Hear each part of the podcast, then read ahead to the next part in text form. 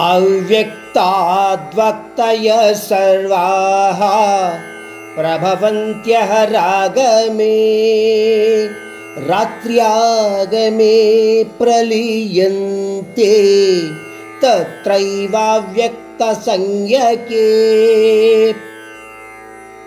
भूतग्रामस एवायं भूत्वा भूत्वा प्रलीयते రాత్ర్యాగమేవ స పార్థ ప్రభవత్యహ రాగమే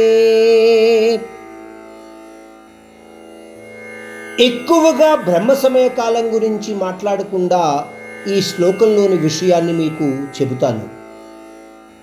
ఆ బ్రహ్మదేవునికి పగలు అయినప్పుడు ప్రకృతి ఉద్భవిస్తుంది అని ఆయనకు పడుకునే సమయానికి ఈ ప్రకృతి మొత్తము కూడా ఆయనలోనే లీనమైపోతుంది అని పరమాత్ముడు ఈ శ్లోకంలో మనకు తెలియచేస్తున్నాడు.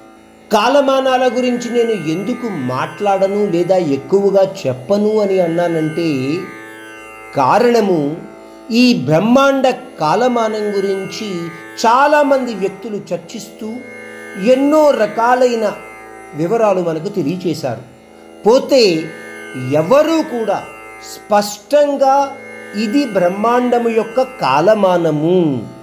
లేదా ఈ బ్రహ్మాండము అంతకు ముందు నుంచి ఇన్ని సంవత్సరాల క్రితం నుంచి ఉంది అని స్పష్టంగా మనకు తెలియచేయలేకపోతున్నారు. అందువలన బ్రహ్మాండ కాలమానము ఈ శ్లోకంలో అంత ముఖ్యమైన విషయము కాదు కాబట్టి నేను వివరించదలుచుకోలేదు. సాధారణంగా చెప్పుకుంటే బ్రహ్మ యొక్క పగటి సమయంలో సృష్టి మొదలైతే ఆయన యొక్క రాత్రి సమయం మొదలయ్యేసరికి ఈ ప్రకృతి అంతా కూడా ఆ బ్రహ్మలో లీనమైపోతుంది. ఈ శ్లోకంలో చెప్పిన వివరాలను మరి కాస్తగా వివరిస్తూ పరమాత్ముడు దీని తర్వాతి శ్లోకంలో అంటున్నాడు బ్రహ్మ యొక్క పగటి కాలంలో ఈ జీవరాశులన్నీ కూడా పుడుతూ ఉంటాయి. మళ్ళీ ఆయనకు రాత్రి కాగానే ఈ జీవరాశులన్నీ కూడా ఆయనలోనే లీనమైపోతున్నాయి.